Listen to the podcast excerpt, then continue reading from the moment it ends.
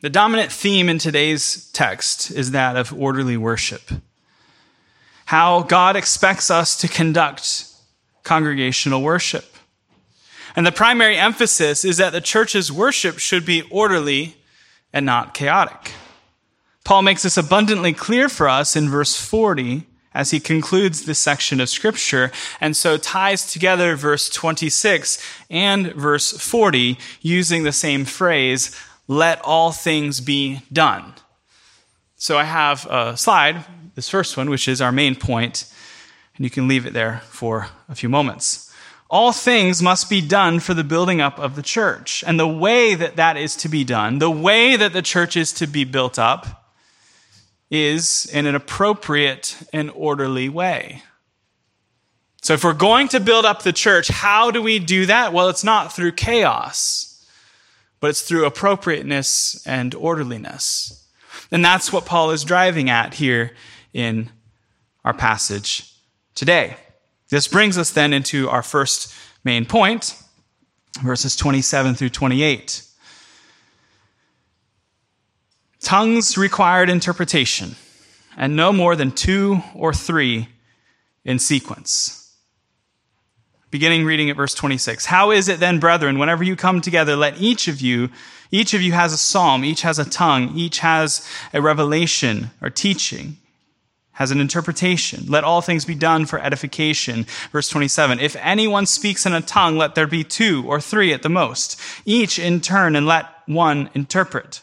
But if there is no interpreter, let him keep silent in the church and let him speak to himself and to God.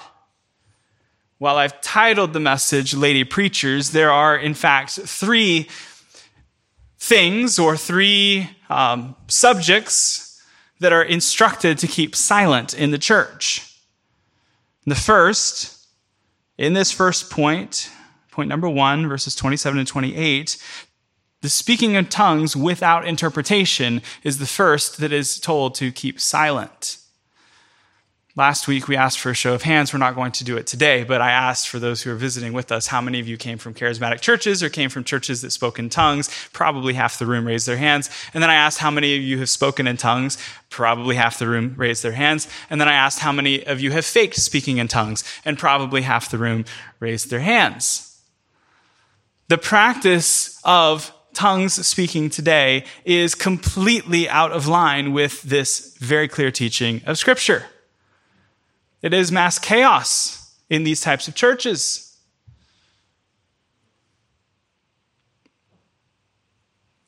In the first century, in the apostolic era, during the foundation of the church, when Paul and the other apostles are going out and quite literally establishing the church, it was necessary to verify their credibility, to establish their truthfulness, to establish their authority as apostles. And so there were these miraculous sign gifts which were given. Those sign gifts functioned as a sign which points to something else.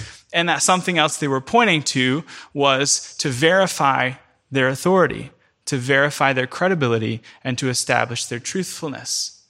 Imagine if you are uh, a Corinthian, you're living uh, around 50, 60, 70 AD. Uh, you don't have a printed copy of the Bible. You have lots of traditions and legends and um, spiritual uh, heritages and, and, cultic teachings that you have um, grown up in. The Greek gods are, are your thing. And then some guy comes in and says, Oh, hey, all those other gods are false. They're actually demonic. There is one true and living God. It's the God of the Bible. And I'm here to preach to you about him, in particular, his son, Jesus Christ, who is different from the other gods that supposedly had sons or sent great floods or any of these other legends or traditions. But in fact, this one is true. And so this visiting preacher comes to town and he proclaims this message. And along with this message, he has certain power. And that power verifies what he's saying is true. In fact, his power is greater than the spiritual, mystical, uh, supernatural power that is being um, displayed in the local temples. Something like that is what's going on with the apostle Paul as he is traveling and preaching as a new visitor, as, as a guest in town, going into these synagogues of Satan, as it were.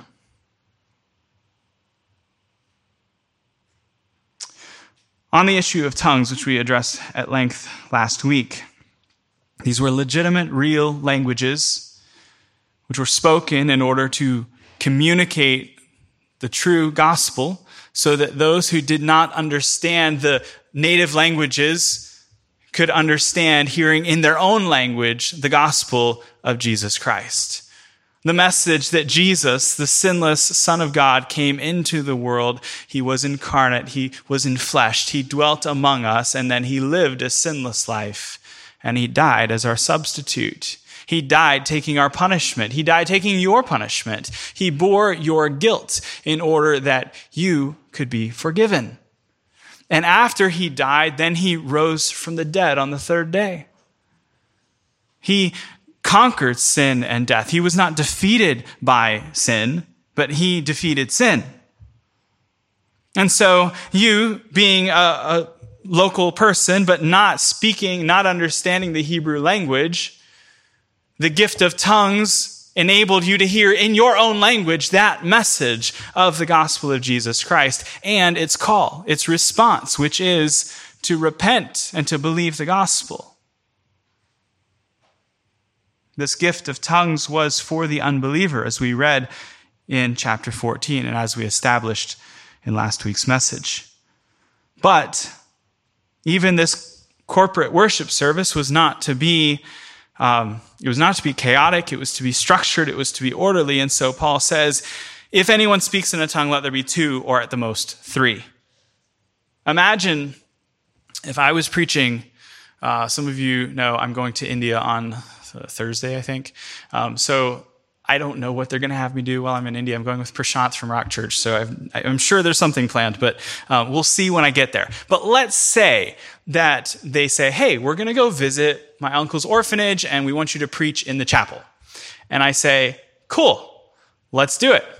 And so imagine that instead of this being a church right here, this is an orphan, orphanage chapel. And so there are there's probably 80 people here, so let's say there's 80 children here. And I preach a, I say a word, I say a line, and then Prashant translates. But imagine that there's multiple languages spoken among the people. So I say a line, and then Prashant translates, and then in, in, he translates into Telugu, and then his uncle translates into Hindi. So you've got two languages being translated into. Now imagine there was a third or a fourth or a fifth. Even this could become very chaotic.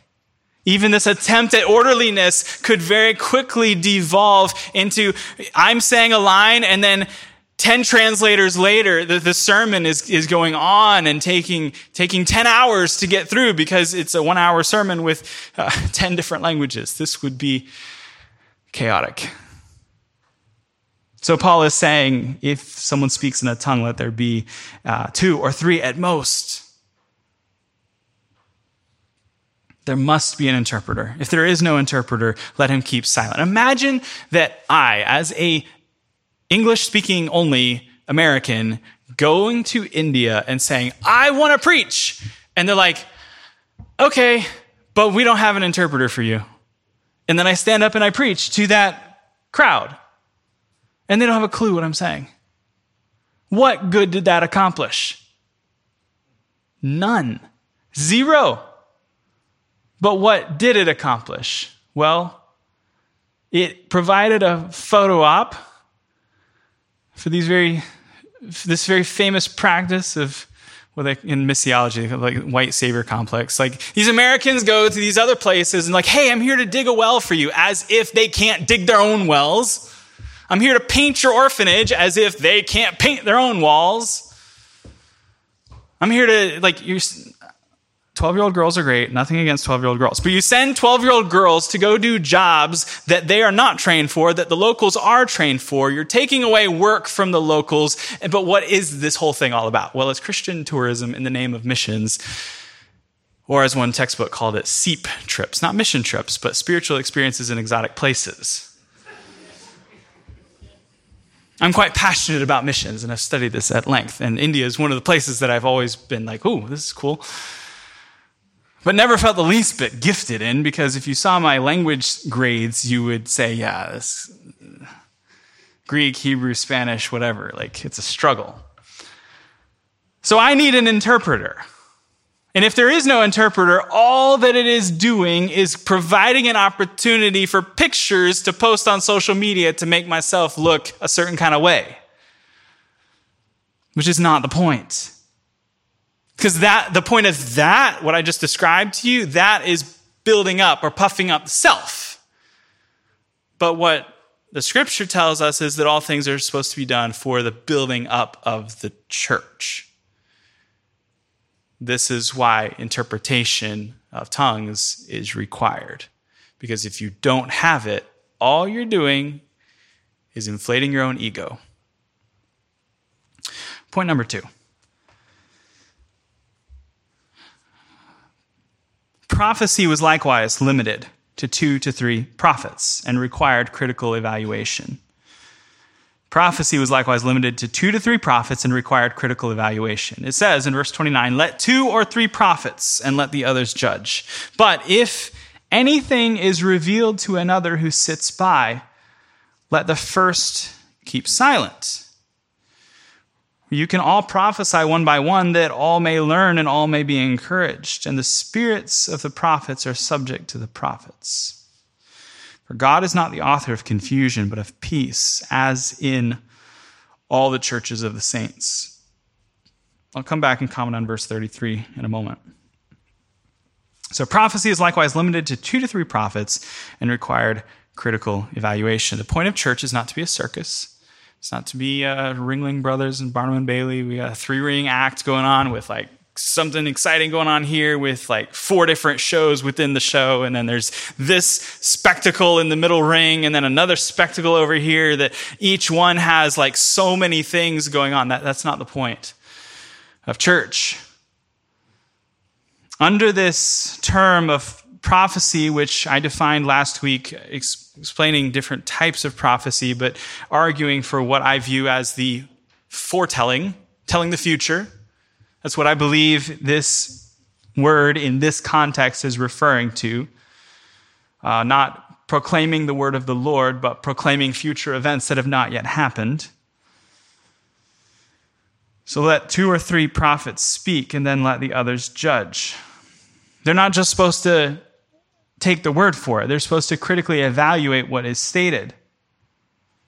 Undoubtedly, along with everything in this text, it would have made much more sense to them than it makes to us. There's 2,000 years between us and them. There are massive cultural gaps between us and them.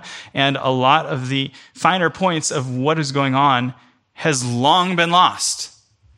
But nevertheless, what is clear is that Paul wants all things to be done decently and, or- and orderly because God is the author of peace, not confusion. And so, with this gift of prophecy, these prophets are limited to two or three, and they must be critically evaluated. Not with a spirit of being critical, but of honestly assessing what is stated, making an evaluation. Is this legitimate? But then verse 30 is a curious line. It says, If anything is revealed to another who sits by, let him, let the first be kept silent. So it seems that this gift of prophecy, which many in the church had, the, had, they had that ability to tell the future, to make accurate prophecies. So let's say that there is someone who comes to the front, you've got a microphone down here, and people are lining up, and there's the two or three they've prepared their prophecies which they received during the week and they're going to make them and they're going to, to stand up at the front and talk about Anaisa's car and Giselle's train. But while they are preparing to make their speech, something is revealed in the moment, verse 30, to someone else. A prophecy is revealed to someone else in the audience Verse 30 says, If anything is revealed to another who sits by, let the first keep silent. So, in other words, in football language, they have the ability to call an audible. There is the ability to change the play in the middle of the play, and someone from the crowd can actually say, Wait a second, I just received a prophecy. And then the line of people, they can kind of like cut to the head of the line and so be one of the two or three. Why is this? I'm not sure. Does our text say? No. Verse 31, though, for you can all prophesy one by one that all may learn and all may be encouraged. Encouraged. Again, it's this concept of being built up. Verse 32, the spirits of the prophets are subject to the prophets. Again, I, can, can be a confusing line at first reading, but what I believe this is referring to is this spiritual or supernatural gift of prophecy Let's say that you have the gift of prophecy, and what is enabling this to happen is the spirit of prophecy which has been given to you. Let's say that you have that. If you do, in fact, have that, that gift or that spirit of prophecy is subject to you.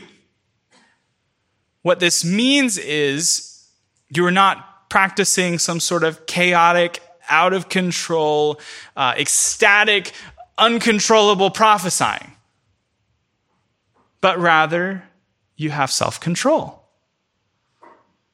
And so you're sitting there and you're like, I have something I could say, but I don't have to say it. I'm not being compelled with a force that is beyond what I am able to contain to stand up and blurt out in the middle of the church gathering the thing that I have to say. No, rather, that spirit of prophecy is subject to the prophet. Again, this should cause you to think in terms of, the, uh, of these wild and out of control charismatic services that maybe I guess half of you have been in, and then the other half of us have only ever seen on YouTube. Um, that that type of thing is completely out of bounds. Where the whole church is just going off and doing things all at the same time, and there's no order to it, there's no structure to it. It's sheer pandemonium. The illustration that uh, another preacher gave for this is um, like a um, field day at a um, sporting complex so imagine you're at a school overlooking the athletic field, and there's um, four or five kids here throwing a frisbee, and then there's a handful of kids throwing a football, and then there's some kids. There's a whole bunch of people by the soccer goals. They're all shooting goals, and then um, there's some people running around the track, like running, and then there's other people playing basketball on the track, and then there's some people trying to jump the hurdles on that same track, and then um, there's some shot put going on on the soccer field as well, and some discus being thrown on the soccer field, and you're watching this and you're just like, whoa, this is chaotic. There's a lot of different things happening. And as the illustration was told, then the coach comes out and blows his whistle, and all the chaos stops. And everybody puts down their extra equipment. And they all put on their soccer uniforms. And it turns out it was just the entire soccer team all messing around. But now they're falling in line and practicing soccer as they're supposed to. That's the type of thing that is happening here, where there is just this mass chaos, and Paul is trying to bring order and structure to say, no, there is a mission that is to be accomplished, and it will not be accomplished if everyone is doing their own thing.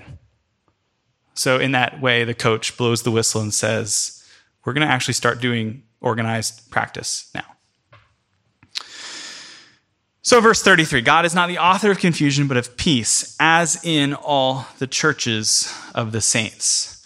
One of the challenges in biblical interpretation, and particularly these types of letters, letters like this, which we would call occasional letters, which Paul has written on certain occasions. He's written them for particular purposes or certain reasons.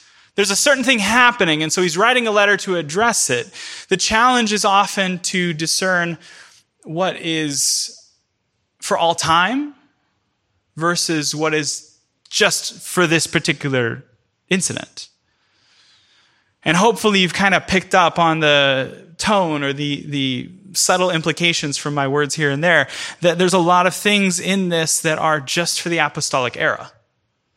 There are a lot of things described in this letter that don't continue. They're not continuing in our era today. But there are timeless principles which do abide. They do continue. They do go on for eternity, and they apply to all churches at all places at all times, not just the Corinthian church. And verse 33 is one of these principles that helps us, that helps us understand a timeless principle from a unique occasional situation. And that is that God is not the author of confusion, but of peace, as in all the churches of the saints. Now, if you are, raise your hand if you have an ESV. Okay, so I think there's probably more of you that also have ESVs that did not raise your hand because you weren't expecting me to ask for a show of hands. So a lot of you have ESVs in front of you, and the, the paragraph divisions or the structure of this is a little different between the ESV and the New King James, which I'm uh, working with right now. So the ESV, I believe, says something like this For God is not the author of confusion, but of peace. Period. New paragraph. As in all the churches of the saints, the women are to keep silent, for they're not, not permitted to speak. Or the women are, as in all the churches of the saints, let the women keep silent in the churches. Something along those lines, that type of structure.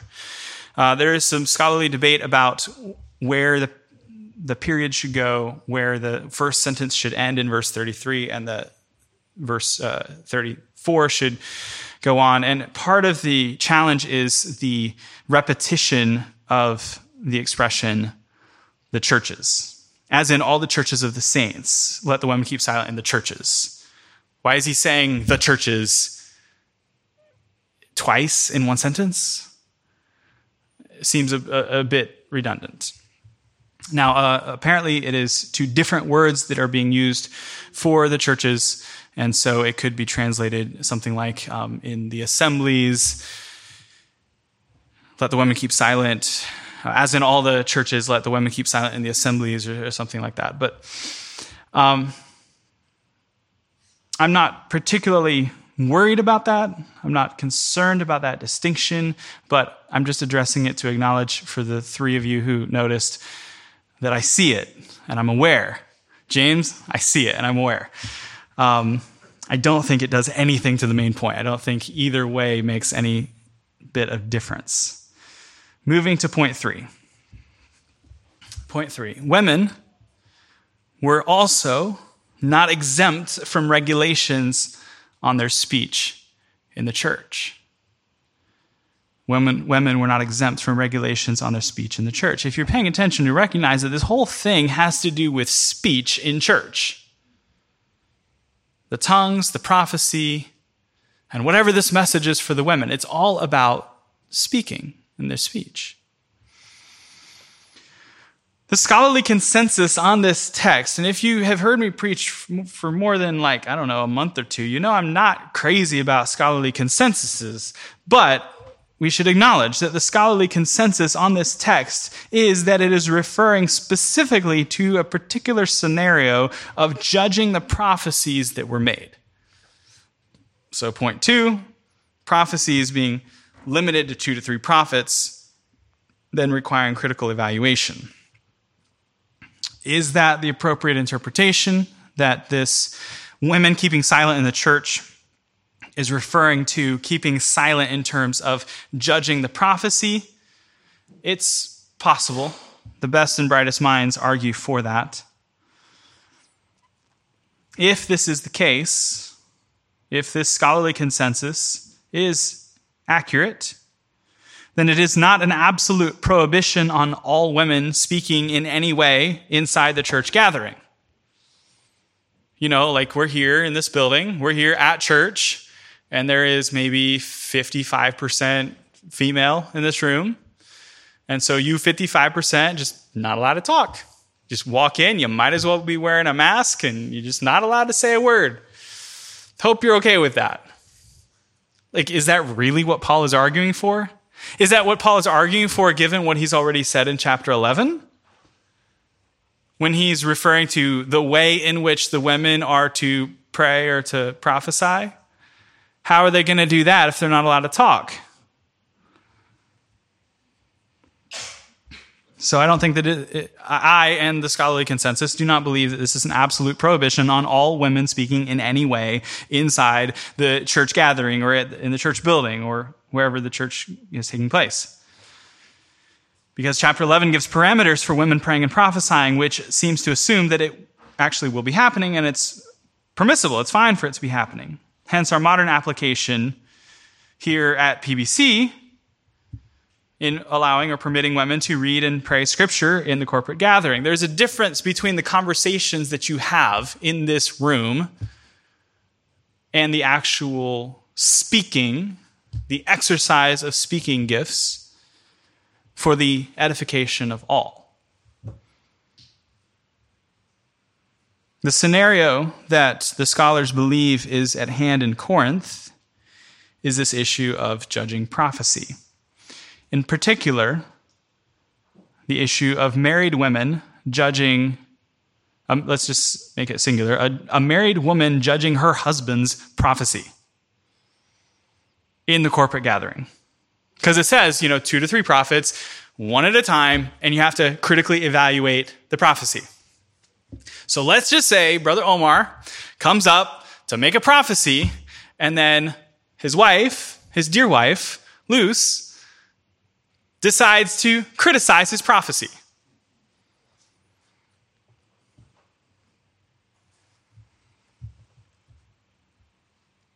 Imagine that a woman's husband made a prophecy, and then that woman stood up and began criticizing him or critiquing him in front of the whole church.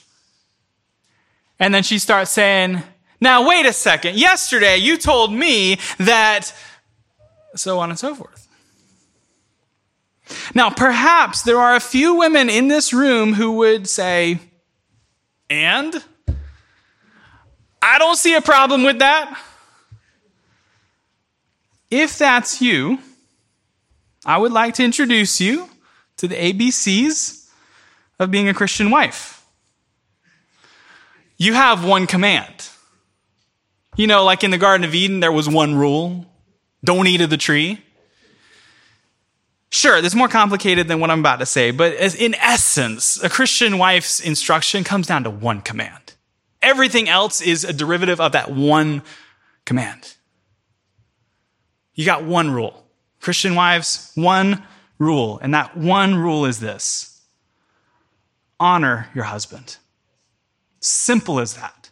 Crystal clear. Could not be clearer, could not be simpler Yes, there are other things in the Bible about Christian wives, but, but if you do this one thing, everything else will sort itself out as far as your side of the table goes. This is the most important thing that you need to do as a Christian wife is to honor your husband. And it is the most harmful thing you could choose to not do. Nothing will destroy your marriage more quickly, more immediately than dishonoring, shaming, degrading, criticizing, tearing down your husband, particularly in front of other people. So, mocking your husband in front of others.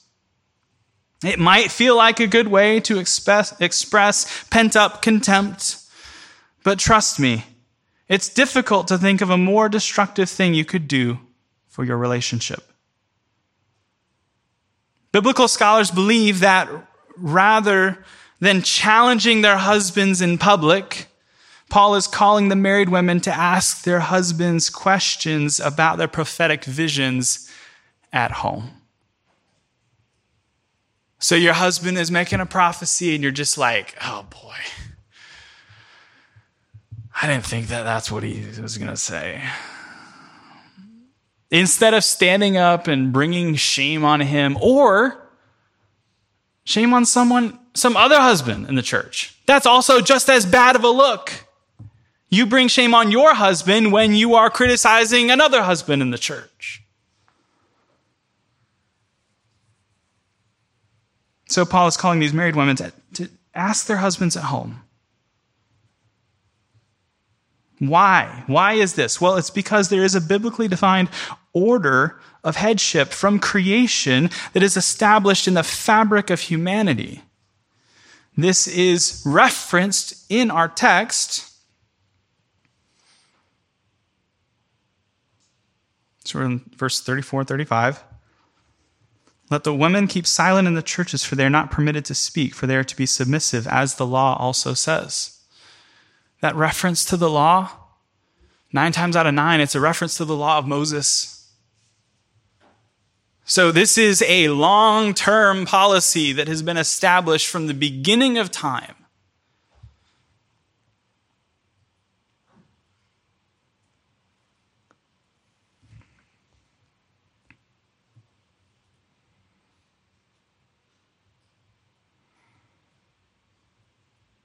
Sorry, I tapped my screen and then it just like went to the wrong page. Um,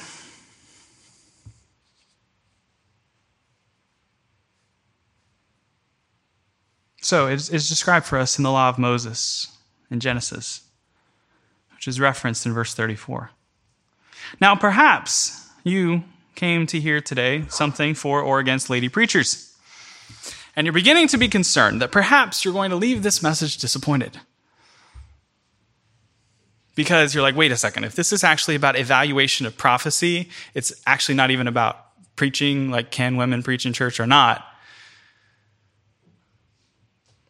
Well, fasten your seatbelts. 1 Timothy 2:12 is crystal clear and is not limited to a local scenario. And it also builds the argument from creation in the same type of way that this argument is built from creation. 1 Timothy 2:11 says, "Let a woman let let a woman learn quietly with all submissiveness. I do not permit a woman to teach or to exercise authority over a man. Rather, she is to remain quiet. For Adam was formed first, then Eve. And Adam was not deceived, but the woman was deceived and became a transgressor. So this text is clear. These books of the Bible, 1st and 2nd Timothy and Titus, are what we would call, oh, I just had a brain freeze. I can't think of what we call them. Um, pastoral epistles. Thank you. These are these letters given to, to Timothy and Titus to instruct them on how the church is to function. And it is very clear in the text that these are timeless principles for how to establish all the churches. They're not local scenarios just for the church in Ephesus or just for the island of Crete. So, these are timeless principles, which is also why Paul is pointing back to creation. For Adam was formed, formed first, than Eve. Now, I believe that an additional case can be made beyond the explicit teaching of 1 Timothy 2. I believe that an additional case can also be made against lady preachers, which is the argument is bound up in the definition and responsibility of preaching. I believe an additional case can be made from the very definition and responsibility of preaching because it is bound up in the task of preaching. And this task of preaching is something that only qualified men should be doing. These are men that we would call pastors. There is no clearer description of the responsibility of a pastor regarding preaching than what is found in 1 Timothy 4. First, sorry, 2 Timothy 4. I charge you in the presence of God and Christ Jesus, who is to judge the living and the dead, and by his appearing in his kingdom, preach the word. So this is the one command in this text given from Paul to Timothy for his work of pastoring. And he says, preach the word. Now he's going to define what he means by that and how he wants that to be done. Preach the word. Be ready in season and out of season. Be ready to preach, whether it's convenient or inconvenient, whether you're tired or not tired, whether you're hungry or not hungry. Preach the word. Be ready in season and out of season. Reprove, rebuke, and exhort with complete patience and teaching. For the time is coming when people will not endure sound teaching, but having itching ears, they will accumulate for themselves teachers to suit their own passions, and will turn away from listening to the truth and wander off into myths. As for you, always be sober minded and endure suffering. Do the work of an evangelist. Fulfill your ministry. And the emphasis that I want to point, uh, make is from verse 2. Preach the word. Be ready in season and out of season. Reprove, rebuke, and exhort with complete patience and teaching.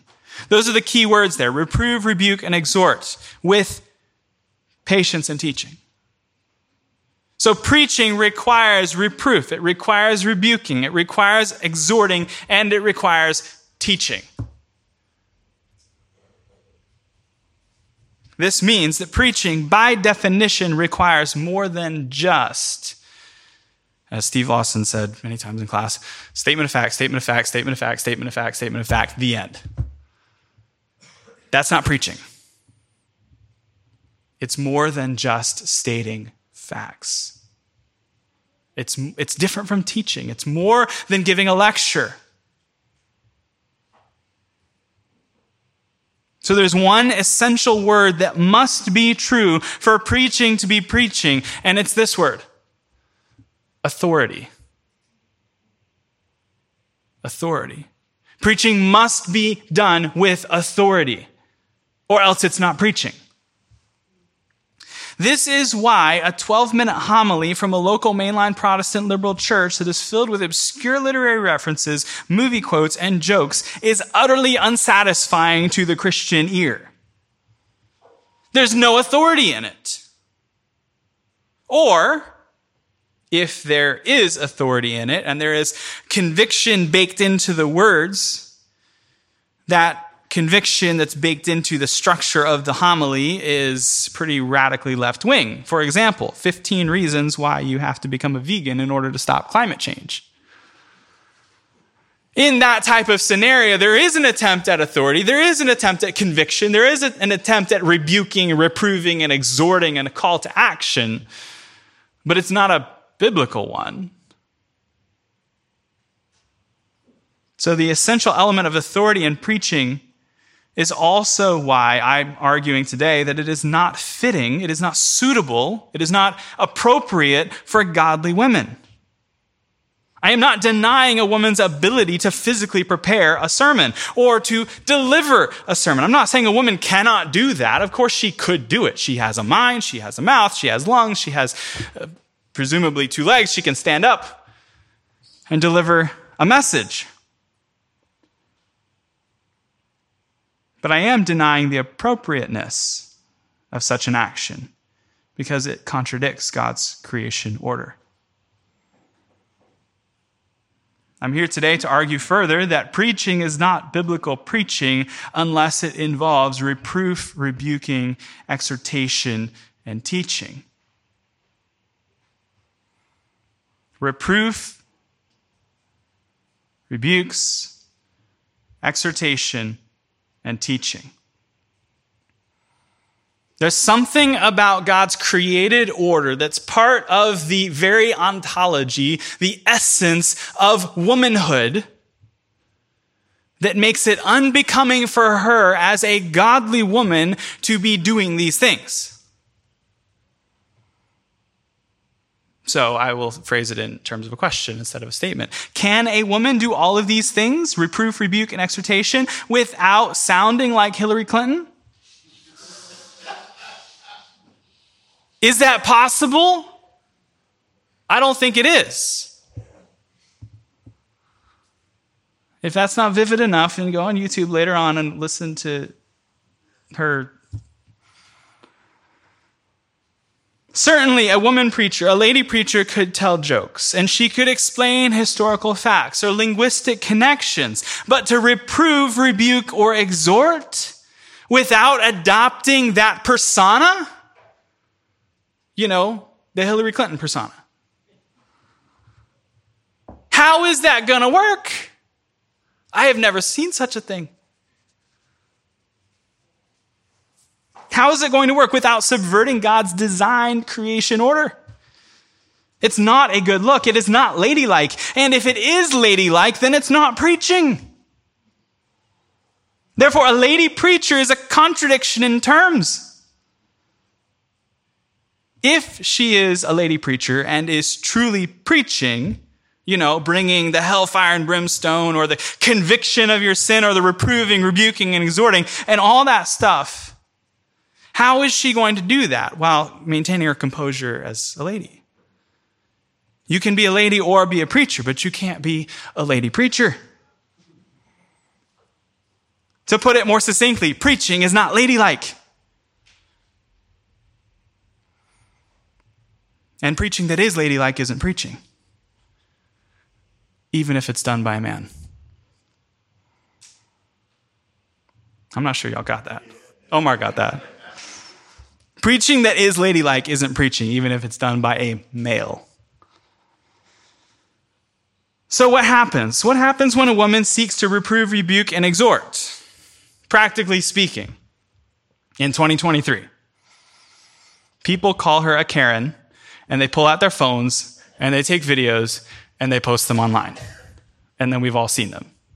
And we all cringe. And we're just like, oh, that's, that's the most unpleasant situation there, and I wouldn't wish it on my worst enemy.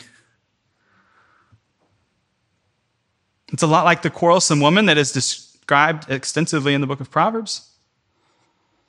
By the way, ladies, you need to read the book of Proverbs and see all the positive and negative examples of womanhood in there. There's a lot. There's a lot there about being a lady. For example, Lady Wisdom. The personification of wisdom in the book of Proverbs is described as a lady. She, her, her voice cries out in the streets. Wisdom is crying. Starts in chapter 1. In contrast to Lady Wisdom, there is the immoral woman, the strange woman who enters the picture in chapter 5, 6, and 7, running for three chapters. Then Lady Wisdom appears again in chapter 8.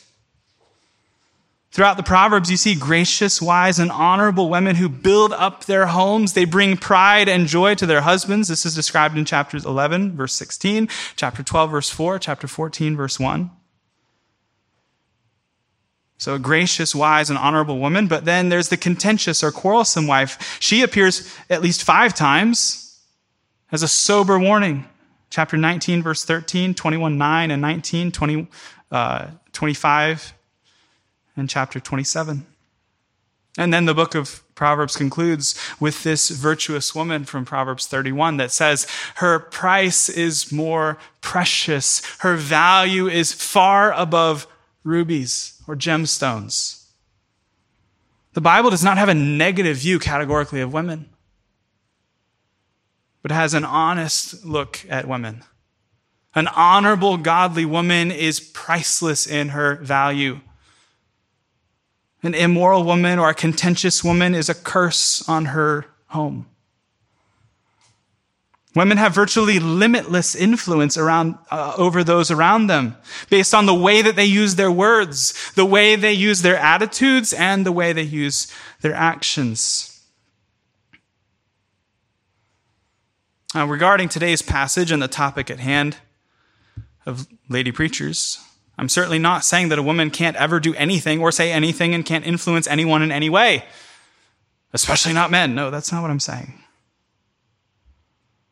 I've never implied that at any point in my life, and I don't even joke about that. And I would challenge you that there is no such thing as a secret recording of Andy anywhere saying something like that.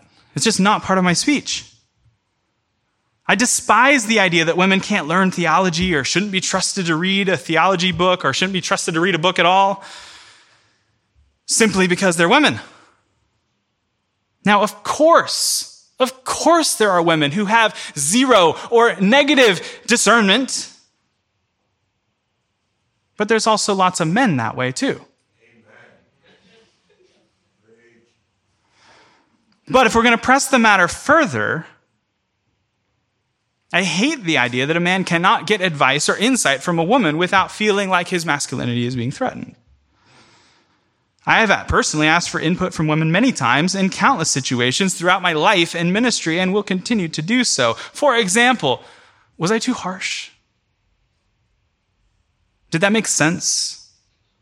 Can I wear this tie with this outfit? Now, yes, obviously, my request for feedback is selective. The same way I am selective about which men I ask for feedback. And you know why? because not all men are wise. So I seek feedback from people that I know and I trust and have a demonstrated pattern of wisdom and sound judgment. And I just don't go around asking every single person. Those days are over. That Andy is gone. He left in 2020, around August of 2020. The 13th, if we want to be precise. Oh, you have some feedback you'd like to give? Okay, well, we'll please give it to me. No. Thank you for that. We'll take it into consideration. Then you hit delete. Um, so, regarding women giving advice, making a suggestion, or asking a thoughtful question, that is not the same thing as preaching. So, women giving advice, making a suggestion, or raising a thoughtful question. All of those things are ways that a woman can, can wield influence. But that's not the same thing as preaching. And if that doesn't make sense to you, you haven't heard a whole lot of preaching. So, to summarize the point, lady preachers are a contradiction in terms. Now, let's move on to verse 36 to 40. Or did the word of God come originally from you?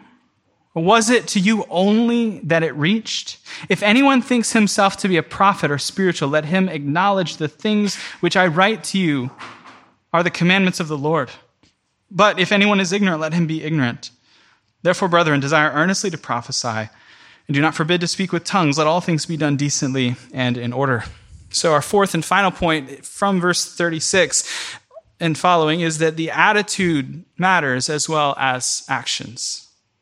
Attitudes matter as well as actions. The Corinthians were being very arrogant.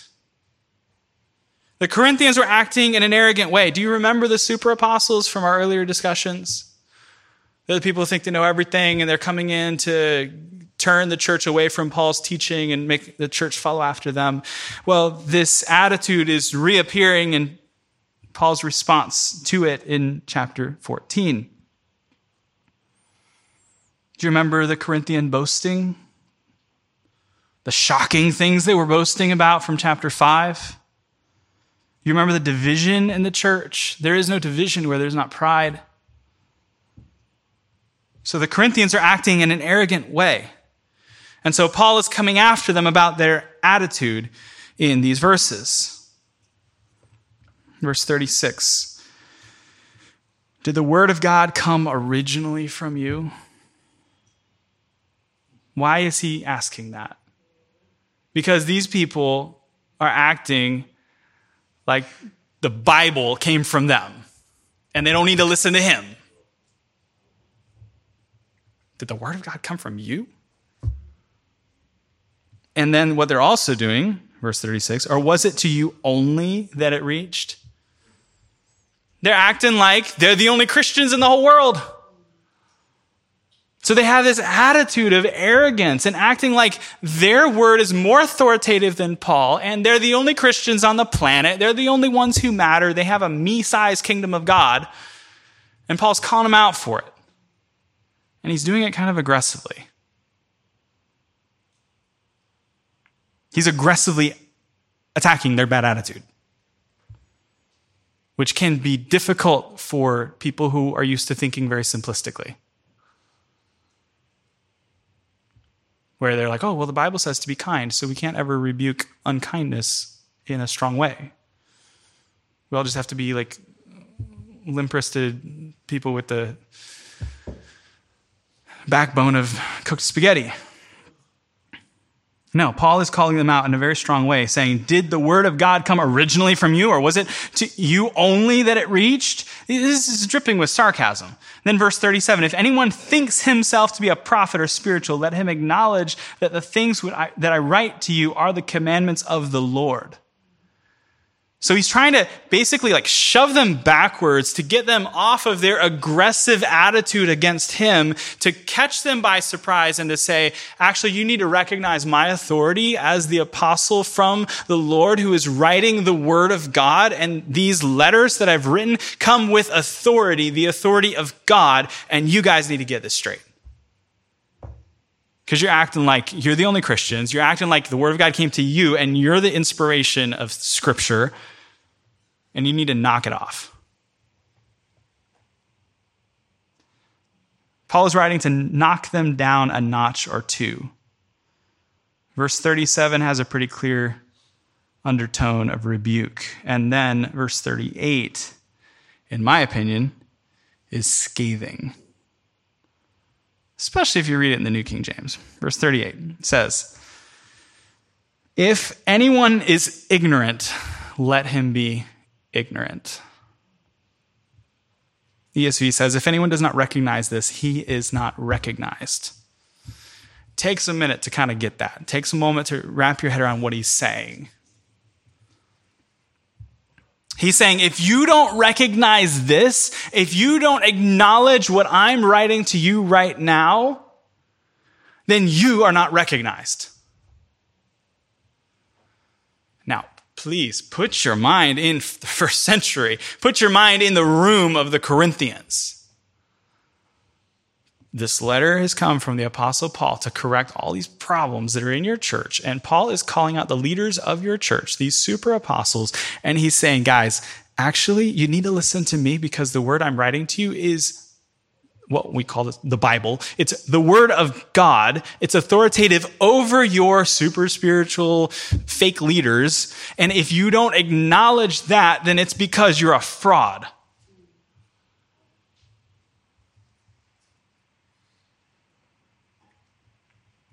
In other words, someone who doesn't recognize Paul's authority coming from God is not someone who is to be recognized or acknowledged. Rather, you should ignore them. So imagine you're in a room in a church in, a setting like this and the preacher stands up and he opens he or she opens up the bible and says okay i know paul says this but first off paul didn't actually write this and paul was wrong Where would this ever happen? Well, in any church in New York City that has a rainbow flag on the front, that is happening. I promise you. And in half of the ones that don't have the rainbow flag on the front, it's also happening. Comes through what we call critical scholarship where in the seminaries, 99% of them are theologically liberal, they teach that Paul didn't write the books that Paul claims to have written. It didn't come from Paul. This is one of the very things that Paul is addressing in these verses. That Paul is writing scripture and it comes with the authority of God. And if someone denies it, then you're not supposed to recognize them, but you should actually turn around and walk out of the door and ignore them and never go back and hear that preacher ever again.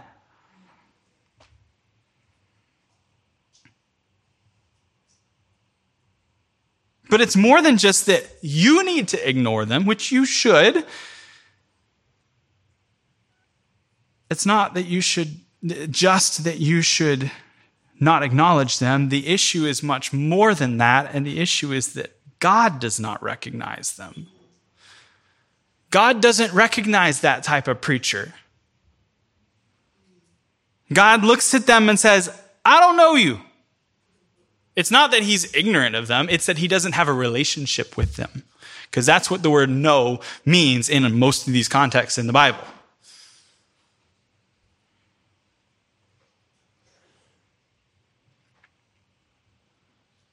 For example, 2 Timothy 2:19, God's firm foundation stands bearing this seal. The Lord knows those who are his. The Lord knows those who are His. And so,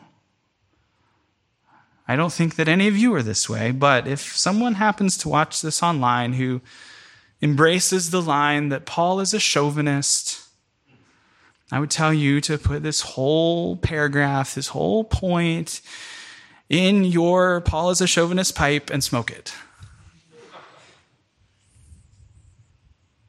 Even your own critical scholarship acknowledges that this text is authentic, that this paragraph exists in all the ancient manuscripts.